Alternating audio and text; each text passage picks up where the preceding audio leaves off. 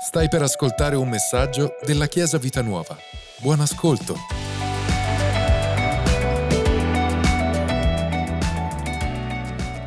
E voglio veramente accoglierli con un grande applauso, un applauso veramente sincero, caloroso al pastore Giacobbe e pastore Miriam. Facciamo veramente un grande applauso.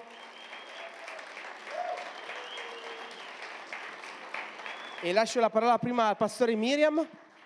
Grazie, grazie Manu, grazie Chiesa per questa accoglienza. Buongiorno. Che bello essere qui finalmente. No, ci veniamo sempre, spesso, però è la prima volta che siamo in culto la domenica mattina, quindi è bellissimo. È bellissimo vedervi, siete bellissimi, grazie per la vostra accoglienza, per il vostro amore. E stavo pensando al fatto che probabilmente, no, senza probabilmente, in realtà i vostri pastori sono, sono stati prima pastori nostri da quando siamo adolescenti, quindi sono, come sapete sono anche i nostri pastori e ci mancano, vero?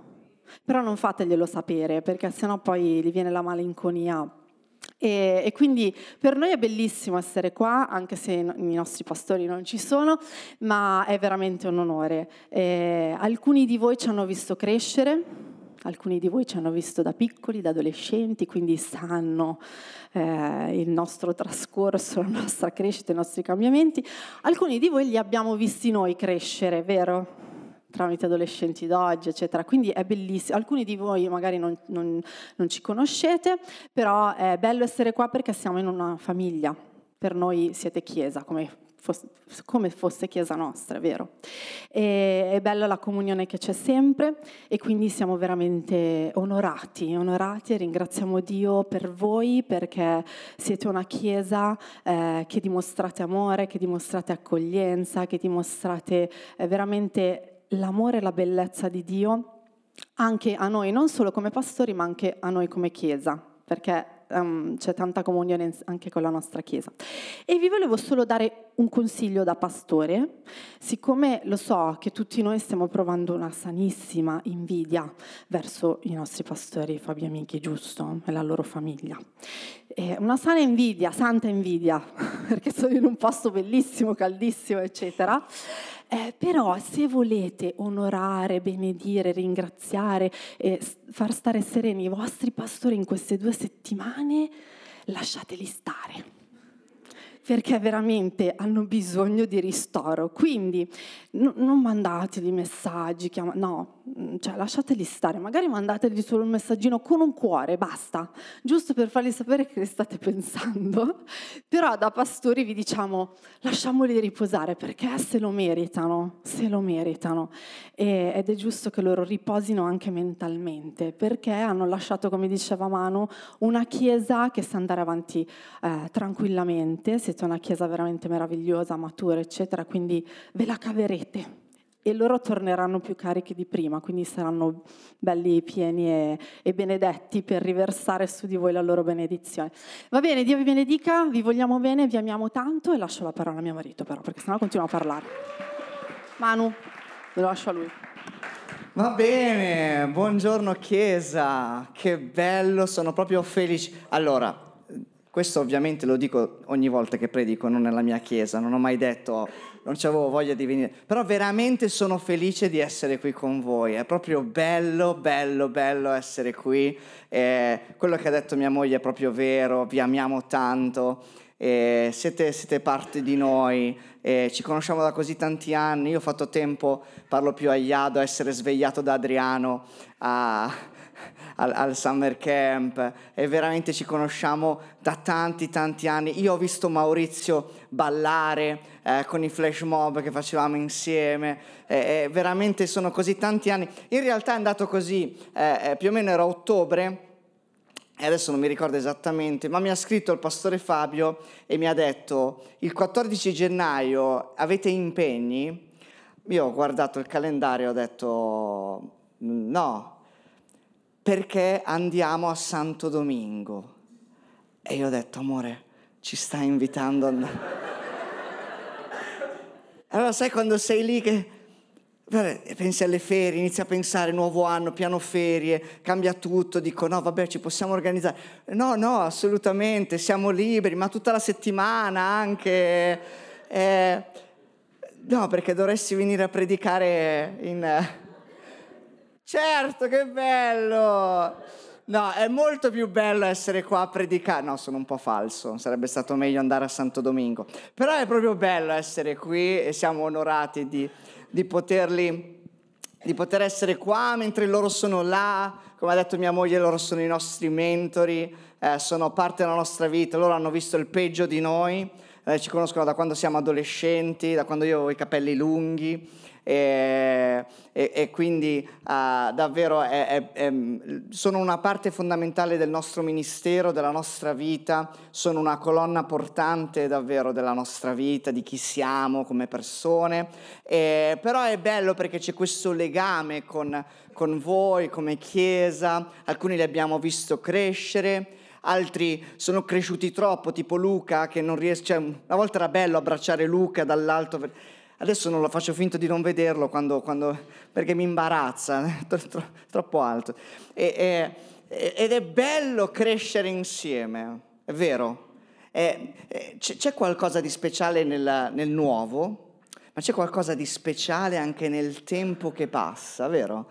Nel tempo che passa, nelle relazioni che continuano anno dopo anno, capello bianco dopo capello bianco, barba bianca dopo barba bianca, ed è, ed è meraviglioso, eh? meraviglioso. E prima stavo dicendo al vostro fantastico gruppo Lode, veramente uh, vi vorremmo rubare, se ci fosse un calciomercato uh, faremmo qualche, un po' di acquisti. Ma, ma, siamo felici che siate qui a benedire la Chiesa, e la, la nostra seconda famiglia. E, che, che, sai, quando, quando uh, stavo guardando, ho detto, ma quanto tempo è che non predico in, in vita nuova? E l'ultima volta che sono stato qui, in realtà non era qui, ma era al teatro di Caldana, eh, era nel gennaio del 2020 e il titolo della predica era Immagina l'inimmaginabile. Oh, chi se lo immaginava?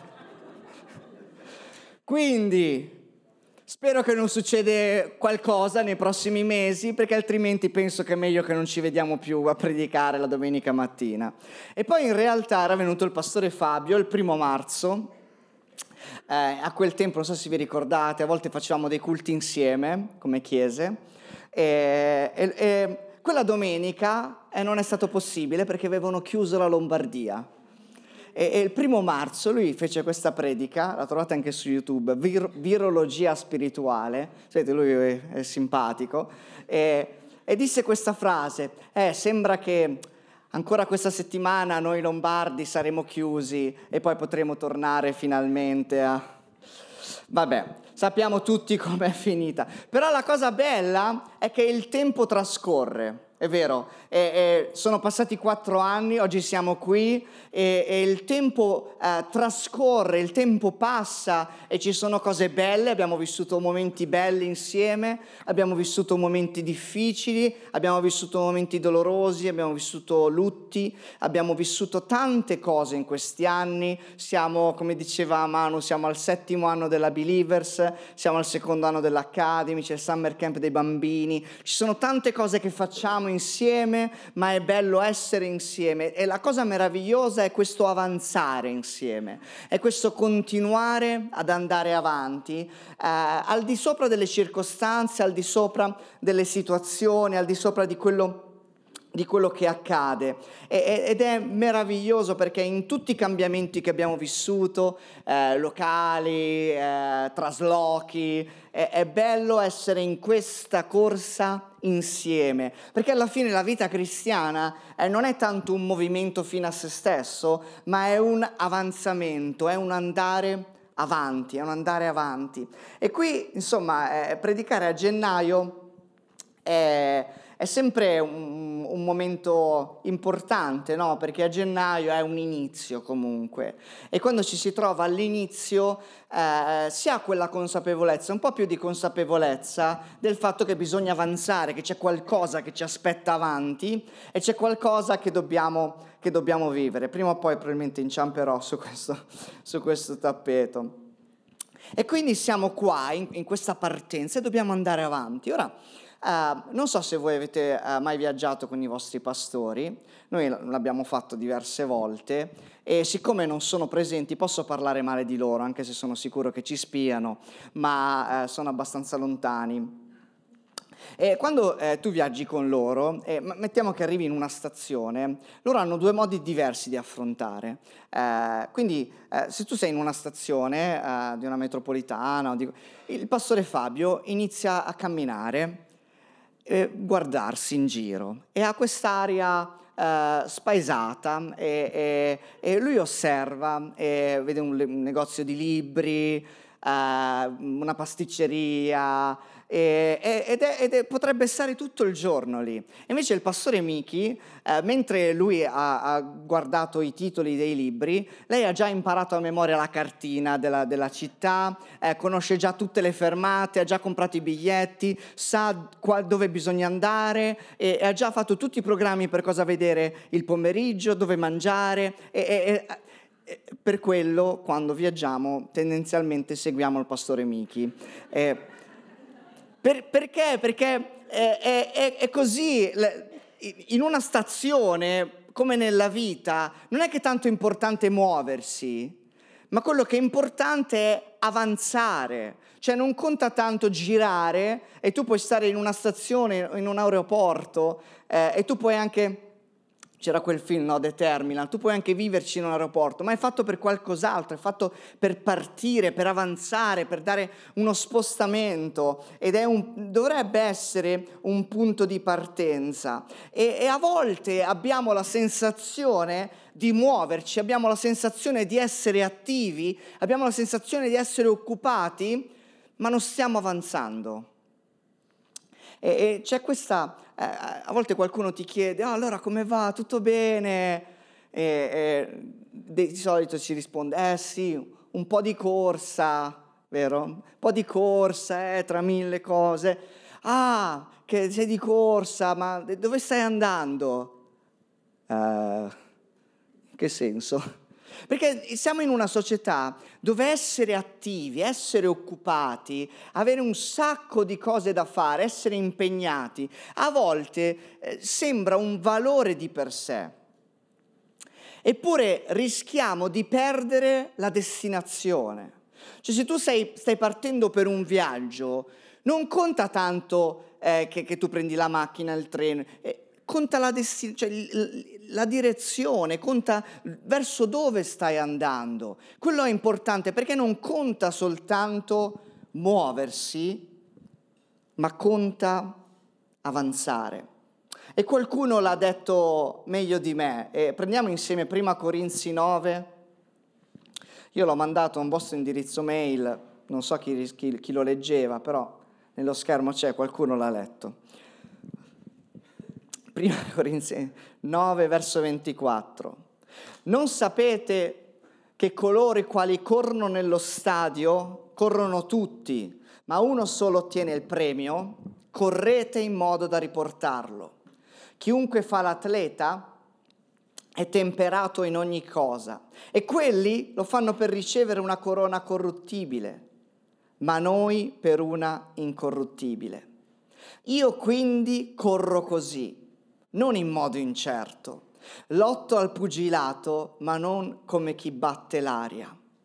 E questo ultimo verso, in una versione eh, inglese che si chiama Amplified, dice perciò non corro in modo incerto, senza meta definita, e non boxo come uno che batte l'aria e colpisce senza avversario. Nella vita cristiana non basta muoversi, bisogna avanzare. E questo è un principio che ripeteremo più volte oggi. E in onore dei pastori che sono a Santo Domingo, ho dato un titolo spagnolo a questa predica, passo adelante. Ci piace. Avanti.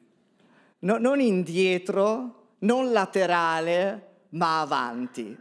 Ora, se voi pensate, il popolo di Israele ha fatto una cosa incredibile, con l'aiuto di Dio chiaramente, è uscito dall'Egitto dopo secoli di uh, schiavitù ed era una cosa che sembrava impossibile, no? Le dieci piaghe d'Egitto e, e, e tutta questa popolazione. A, a, quel tempo l'Egitto era veramente uh, un, impero fortissimo, una nazione uh, molto solida e loro riescono a uscire, vedono miracoli, le piaghe, eh, di, di, tutto e di più, eh, il mare che si apre, cioè quello che, che, io e te non riusciamo a vedere in, in tutta una vita, loro l'hanno visto nel, nel giro di poco tempo e quello sembrava il miracolo più grande ed era il miracolo più grande e a un certo punto dovevano fare una cosa,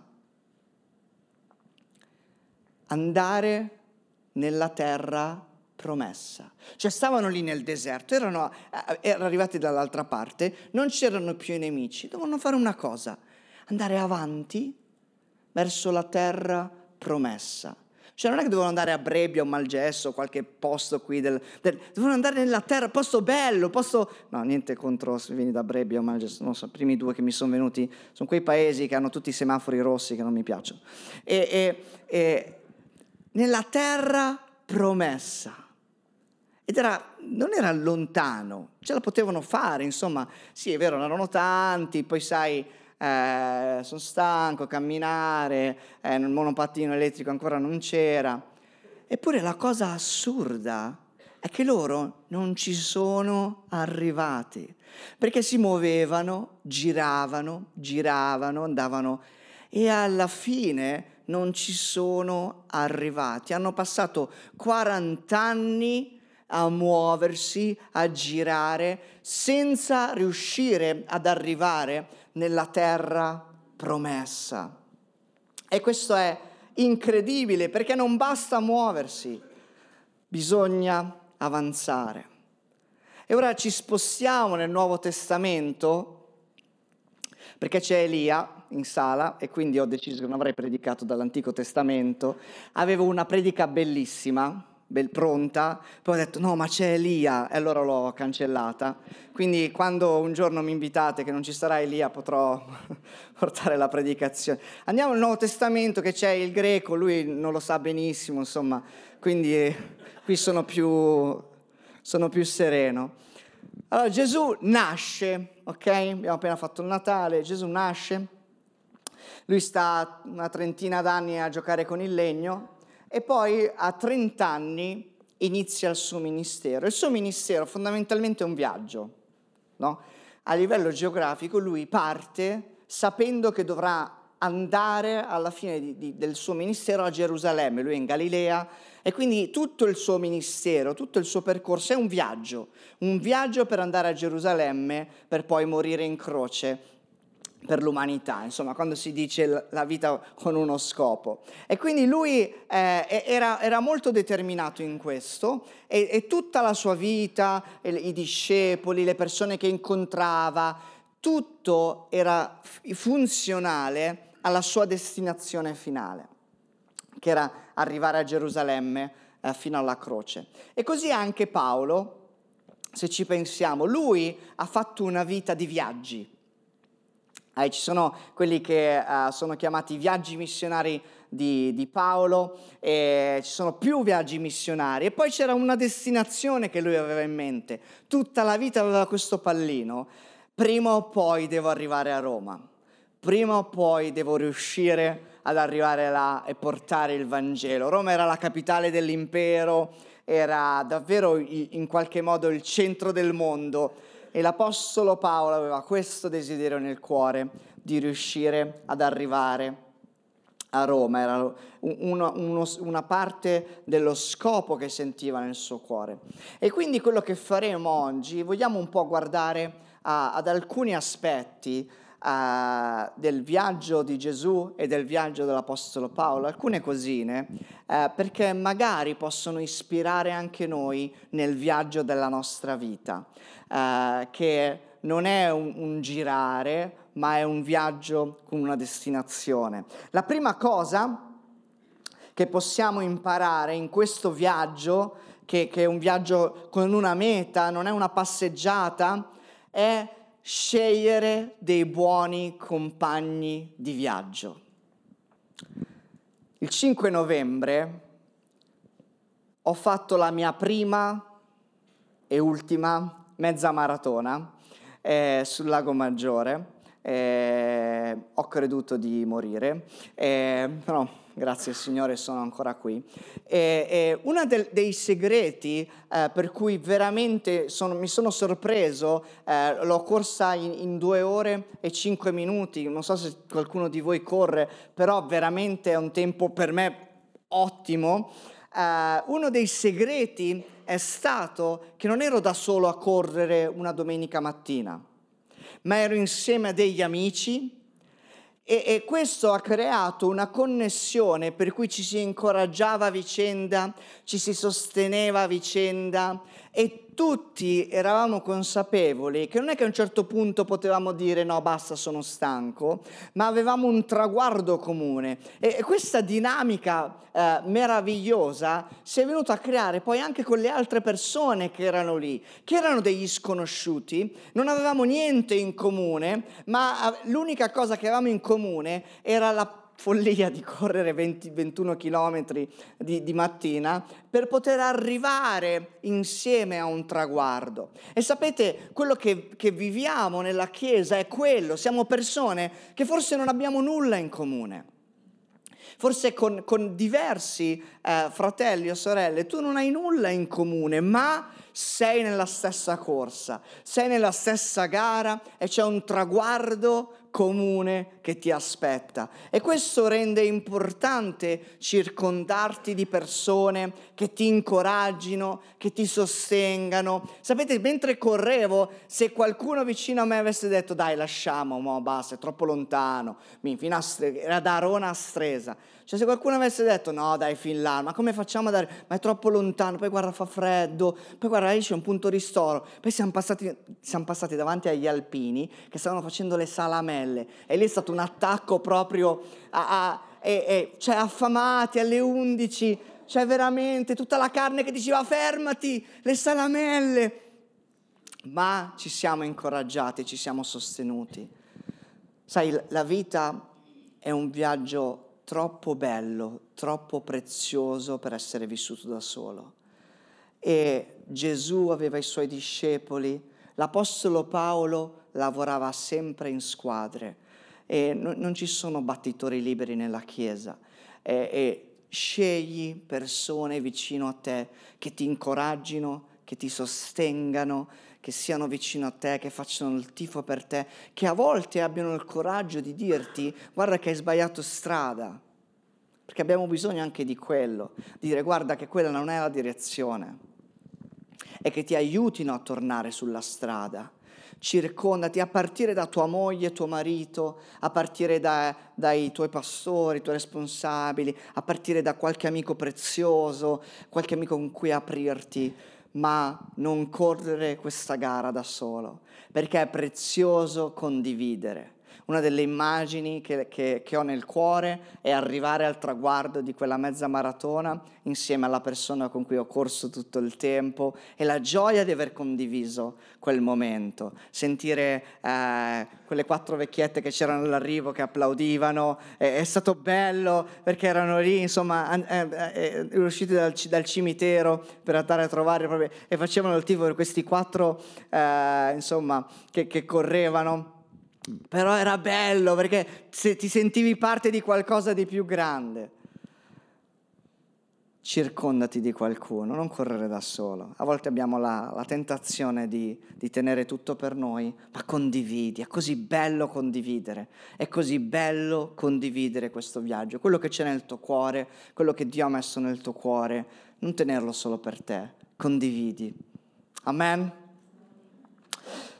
Un'altra cosa che possiamo imparare è questo principio, vivi per uno scopo eterno, ma concentrati sulla prossima tappa. Gesù aveva uno scopo importante, no? Dove lui doveva andare a Gerusalemme a morire sulla croce, una di quelle cose che non ti fa dormire di notte.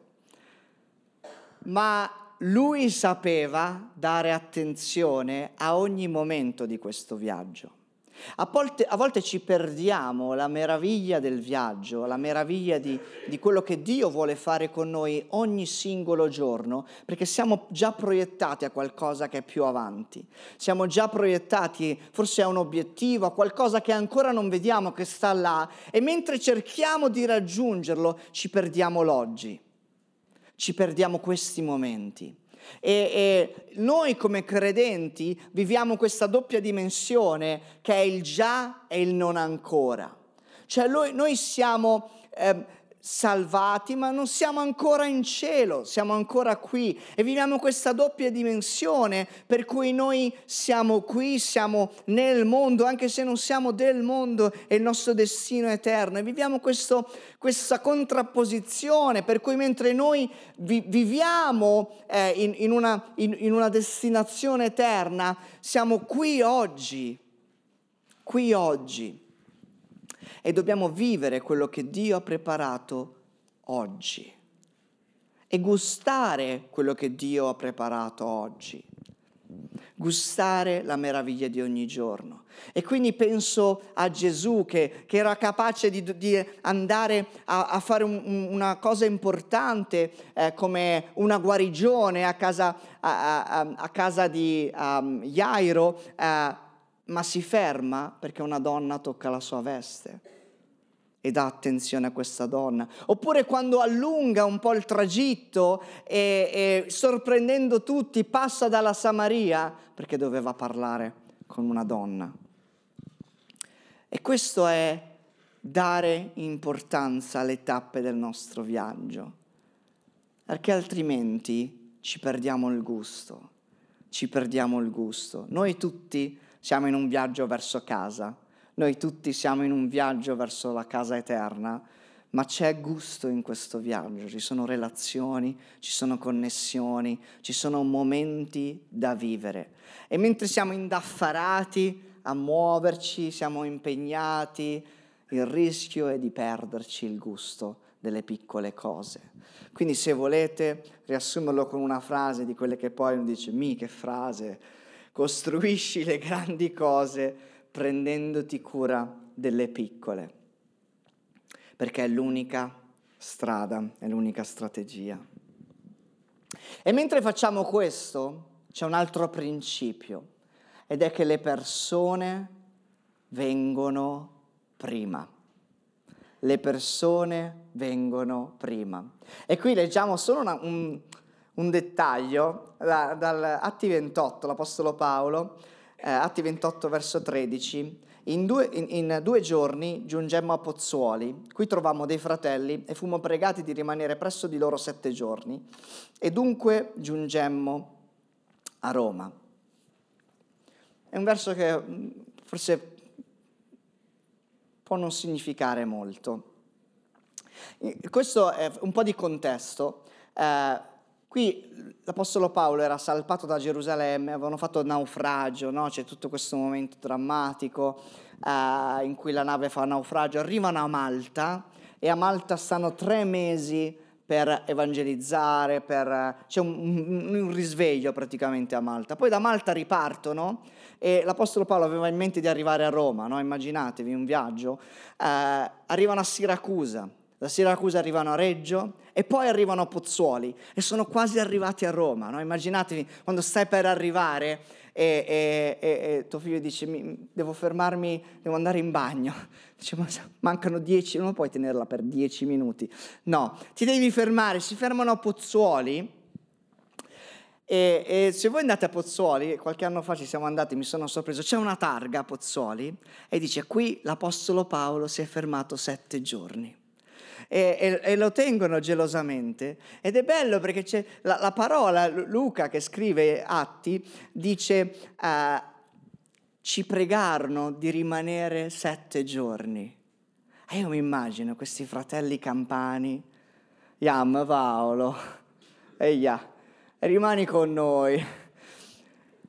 E immagino l'Apostolo Paolo, tre, qua, tre, mesi e mezzo, quattro mesi di, di mare, di, di viaggio.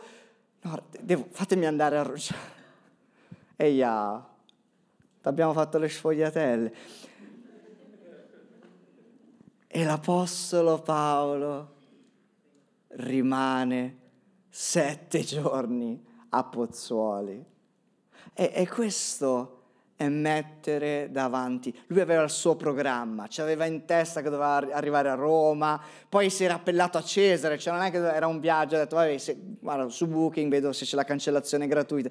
No, cioè si era appellato a Cesare, quindi c'era anche un po' di agitazione, lui chissà come funzionerà, se c'è tutta questa cosa, eppure si ferma sette giorni, non uno, non due, non tre, sette sette giorni, perché poi sai, sette giorni perché tutti, no, devi venire a casa mia, no, pure a casa mia, e quindi eh, eh, doveva fare passare da tutti i fratelli che c'erano là, ed è meraviglioso, ed è meraviglioso.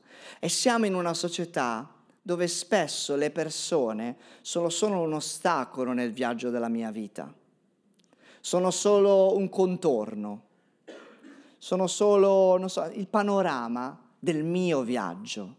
Ma invece quello che ci insegna Gesù, quello che ci insegna l'Apostolo Paolo, che le persone sono il piatto principale, le persone sono il viaggio stesso, sono la priorità, le persone vengono prima, le persone sono più importanti. E questa è la storia anche del buon samaritano. Andavano tutti di fretta, andavano, avevano tutti qualche impegno, eppure colui che si ferma è colui che riesce a dare importanza alla persona. A volte non abbiamo tempo per ascoltare nostra moglie, nostro marito, i nostri figli, le persone attorno a noi, in chiesa. Diciamo ciao, come stai? Poi non ascoltiamo neanche che cosa ci dirà, perché tanto è solo un rumore bianco che noi... Tanto, tanto sicuramente dirà bene, quindi vado a salutare poi qualcun altro. Ma le persone vengono prima. In questo nuovo anno, in questo nuovo viaggio, le persone vengono prima. Prenditi cura delle relazioni, delle relazioni che hai e di quelle che arriveranno. Le persone vengono prima. Amen. Che meraviglia.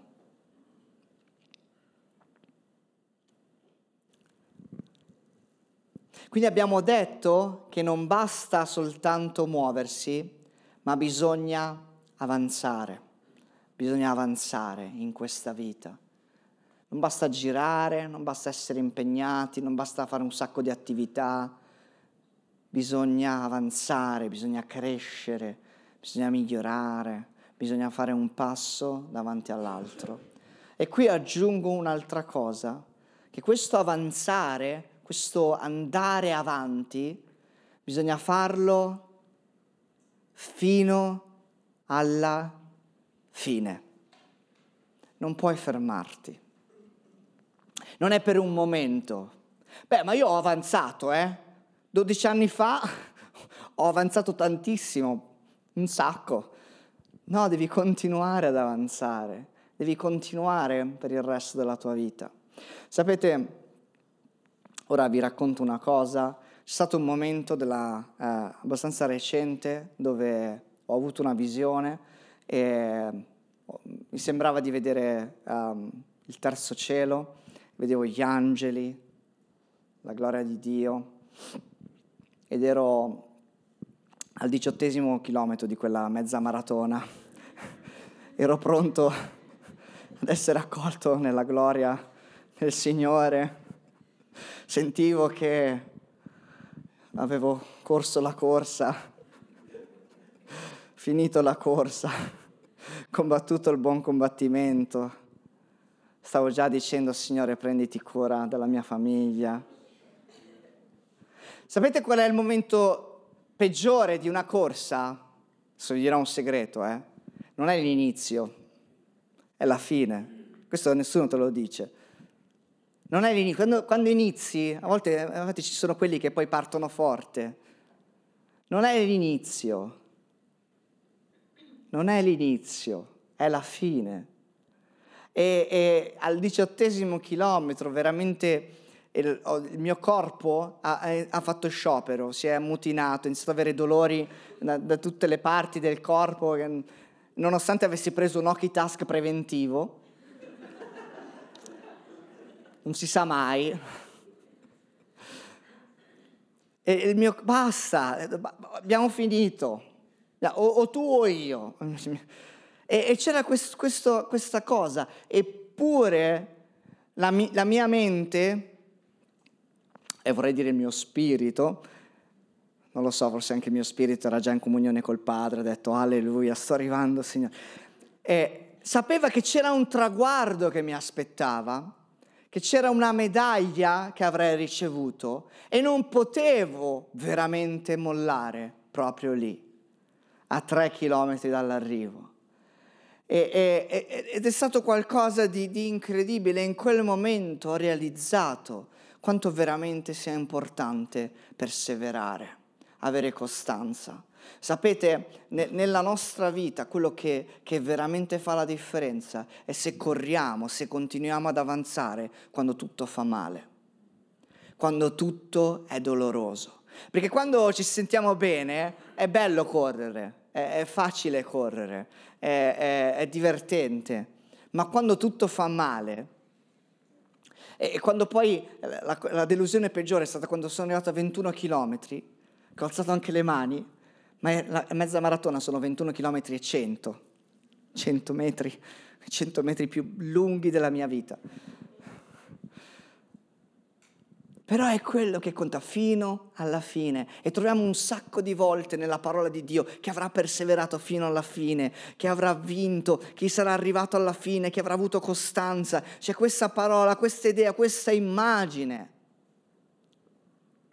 E, e andare fino alla fine non è solo fino alla fine di tutte le cose belle che, che la tua vita ti darà. E per, per questo voglio leggere uh, questo brano dell'Apostolo Paolo, che, che racconta dell'Apostolo Paolo in Atti 14, al verso 19. Allora giunsero da Antiochia e da Iconio alcuni giudei, i quali sobillarono la folla. Essi lapidarono Paolo e lo trascinarono fuori dalla città credendolo morto. Ma mentre i discepoli venivano attorno a lui, egli si rialzò ed entrò nella città. Il giorno seguente partì con Barnaba per Derba e dopo aver evangelizzato quella città e fatto molti discepoli, se ne tornarono a Listra, a Iconio ed Antiochia, fortificando gli animi dei discepoli ed esortandoli a perseverare nella fede. Questo significa non fermarsi, questo significa andare avanti. Forse abbiamo letto tante volte questo passaggio e non ci siamo mai accorti che l'Apostolo Paolo era stato lapidato così è stato lapidato, si alza, si scrolla un po' di polvere, si medica un po' qualche ferita, parte con i discepoli, non dice niente, non c'è nessuna sua parola e continua da dove aveva lasciato.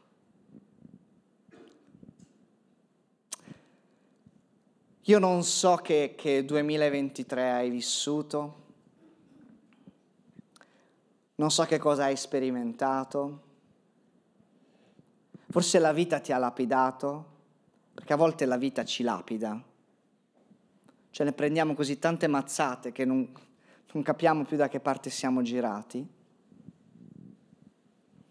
Ma quello che possiamo imparare dall'Apostolo Paolo e che possiamo rialzarci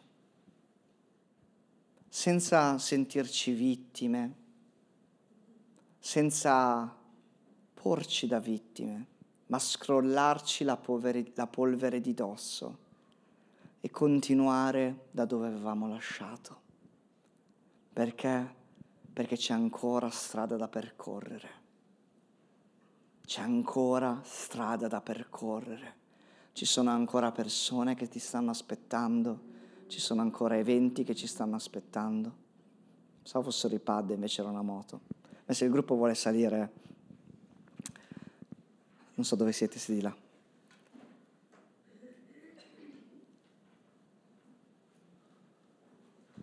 Paolo si rialza in piedi e torna a evangelizzare e va in quelle città da cui venivano quelli che l'avevano lapidato. Il top proprio. Ci vuole consapevolezza. Ci vuole consapevolezza che il meglio è davanti e possiamo viverlo. Perché non basta solo muoversi, ma dobbiamo fare un passo davanti all'altro, un passo davanti all'altro. Anche se hai vissuto delle sofferenze, anche se hai vissuto dei momenti difficili, anche se hai vissuto dei lutti, puoi rialzarti e puoi avanzare, puoi avanzare. Alleluia, alleluia. E non so se l'Apostolo Paolo ha scritto questo brano proprio in quel momento o se aveva in mente quel momento quando l'ha scritto. Filippesi 3 dice al verso 12, una cosa faccio, dimenticando le cose che stanno dietro e protendendomi verso quelle che stanno davanti, corro verso la meta per ottenere il premio della celeste vocazione di Dio in Cristo Gesù. Alleluia, alleluia. Sapete, l'Apostolo Paolo dice, faccio una cosa, lo devi fare tu. Lo devi fare tu. A volte rimanere attaccati al passato ci serve, lo vogliamo, perché non lo vogliamo lasciare andare. Ma l'Apostolo Paolo dice, dimenticando le cose che sono indietro. Forse hai avuto delle offese, forse hai avuto dei fallimenti, forse, forse alcune cose non sono andate come volevi. E, e, c'è una parte di te che dice, beh, mo mi siedo, faccio andare avanti altri.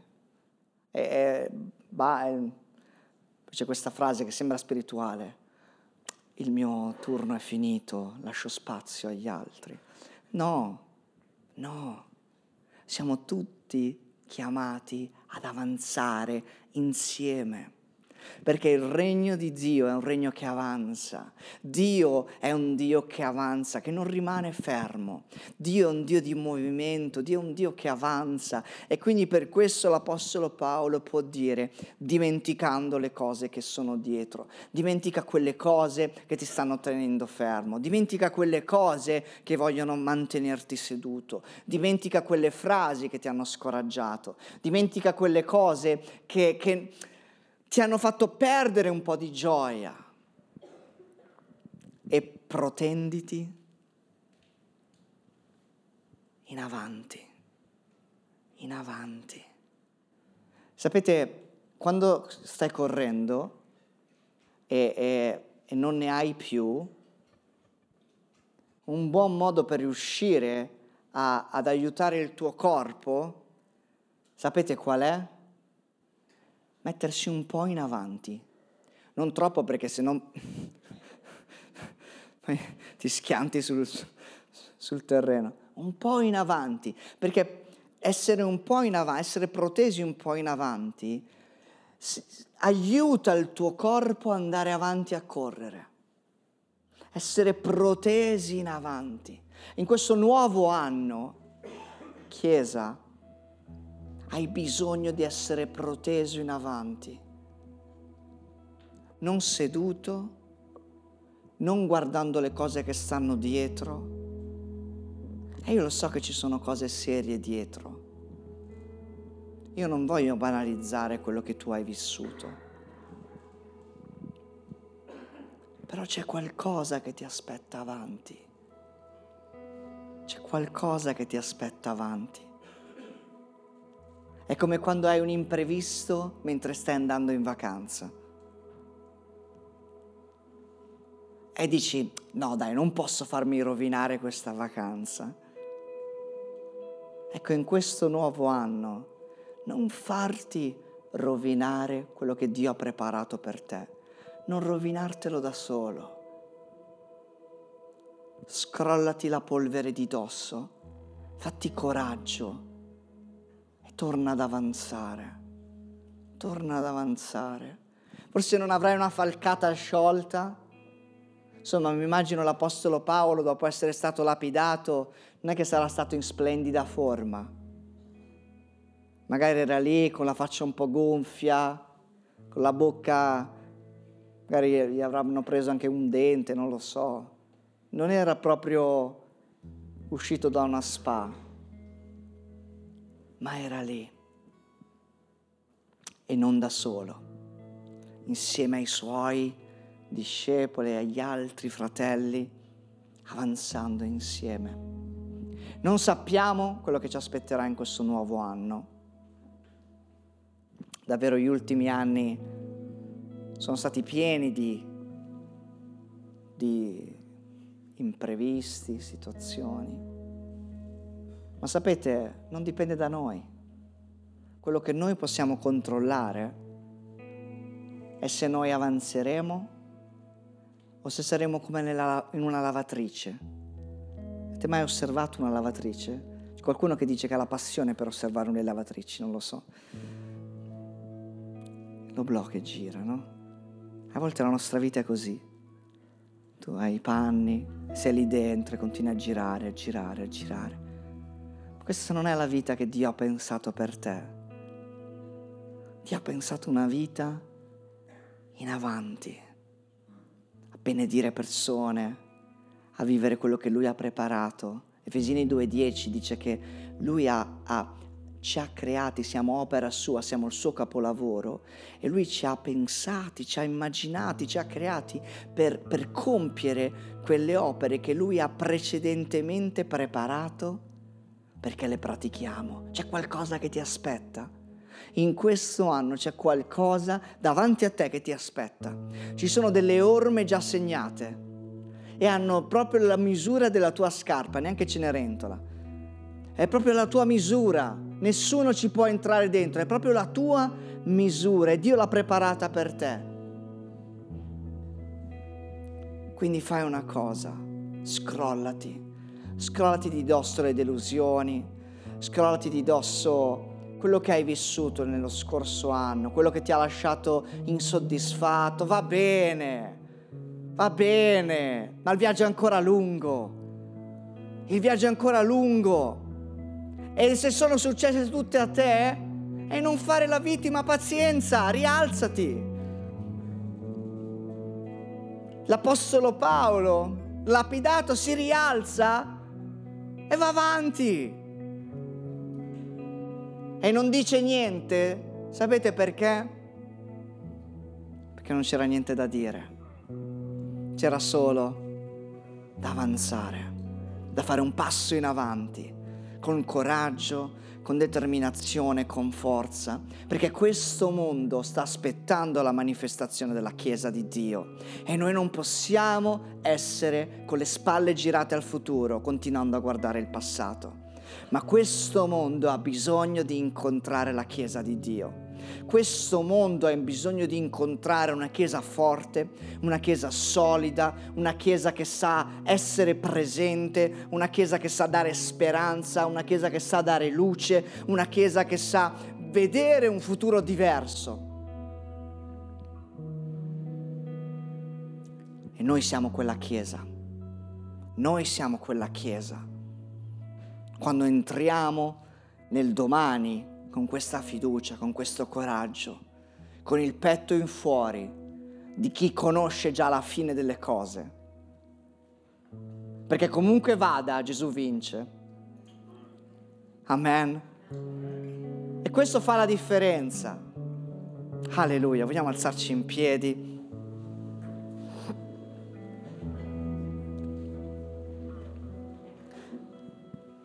E mentre adoriamo Dio, il mio incoraggiamento per te, la mia preghiera per te è che tu possa avere proprio questa attitudine. Forse hai bisogno proprio di scrollarti di dosso. La polvere che ti ha lasciato questo anno. Asciuga le tue lacrime, scrollati quello che c'è addosso a te, perché c'è un nuovo tempo da vivere, c'è un nuovo tempo da vivere, c'è un nuovo tempo davanti a te ed è ora di avanzare, di conquistare, di andare avanti, Chiesa. Coraggio avanti, avanti, avanti, avanti insieme, avanti insieme, avanti insieme. Sarà dura, sì, forse sarà dura.